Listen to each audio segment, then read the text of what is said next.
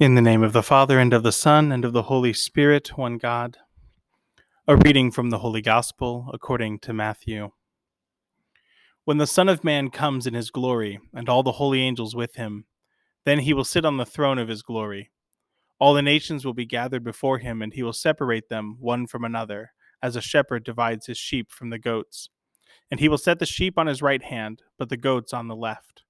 Then the king will say to those on his right hand, Come, you blessed of my Father, inherit the kingdom prepared for you from the foundation of the world. For I was hungry, and you gave me food. I was thirsty, and you gave me drink. I was a stranger, and you took me in. I was naked, and you clothed me. I was sick, and you visited me. I was in prison, and you came to me. Then the righteous will answer him, saying, Lord, when did we see you hungry and feed you, or thirsty and give you drink? When did we see you a stranger and take you in, or naked and clothe you? Or when did we see you sick, or in prison, or come to you? And the king will answer and say to them, Assuredly I say to you, inasmuch as you did it to one of the least of these my brethren, you did it to me. Then he will also say to those on his left hand, Depart from me, you cursed, into the everlasting fire prepared for the devil and his angels. For I was hungry, and you gave me no food. I was thirsty, and you gave me no drink. I was a stranger, and you did not take me in, naked, and you did not clothe me, sick and in prison, and you did not visit me.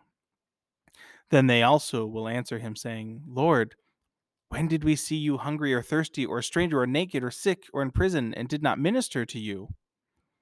Then he will answer them, saying, Assuredly I say to you, inasmuch as you did not do it to one of the least of these, you did not do it to me.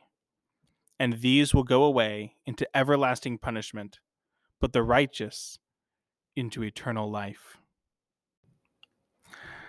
And here we get sort of the answer to their question of, well, in a sense, why does it matter if we take care of the poor?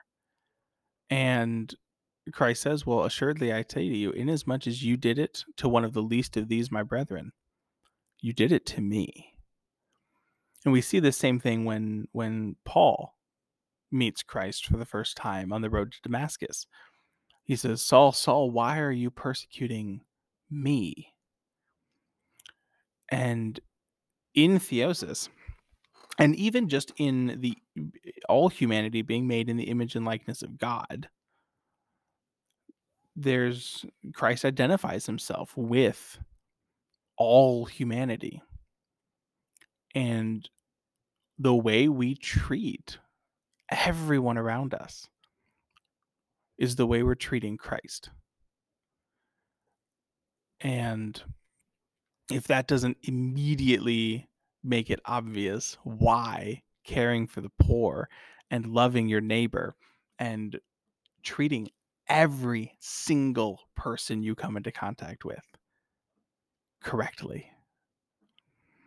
If that doesn't immediately see, show why that's important because that because we're treating Christ that way then heaven will make no sense but once we once we can really understand that every person we come in contact with is made in the image and likeness of god.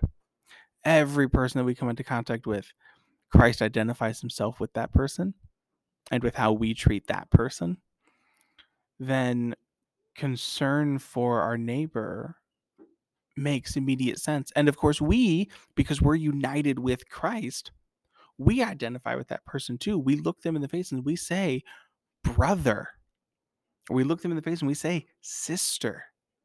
And we mean it. There's something really real about that.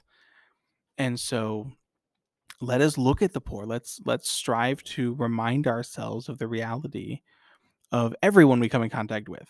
Not just the poor, but everyone we come in contact with. And to to treat them as the image of God, to treat them as we would treat Christ.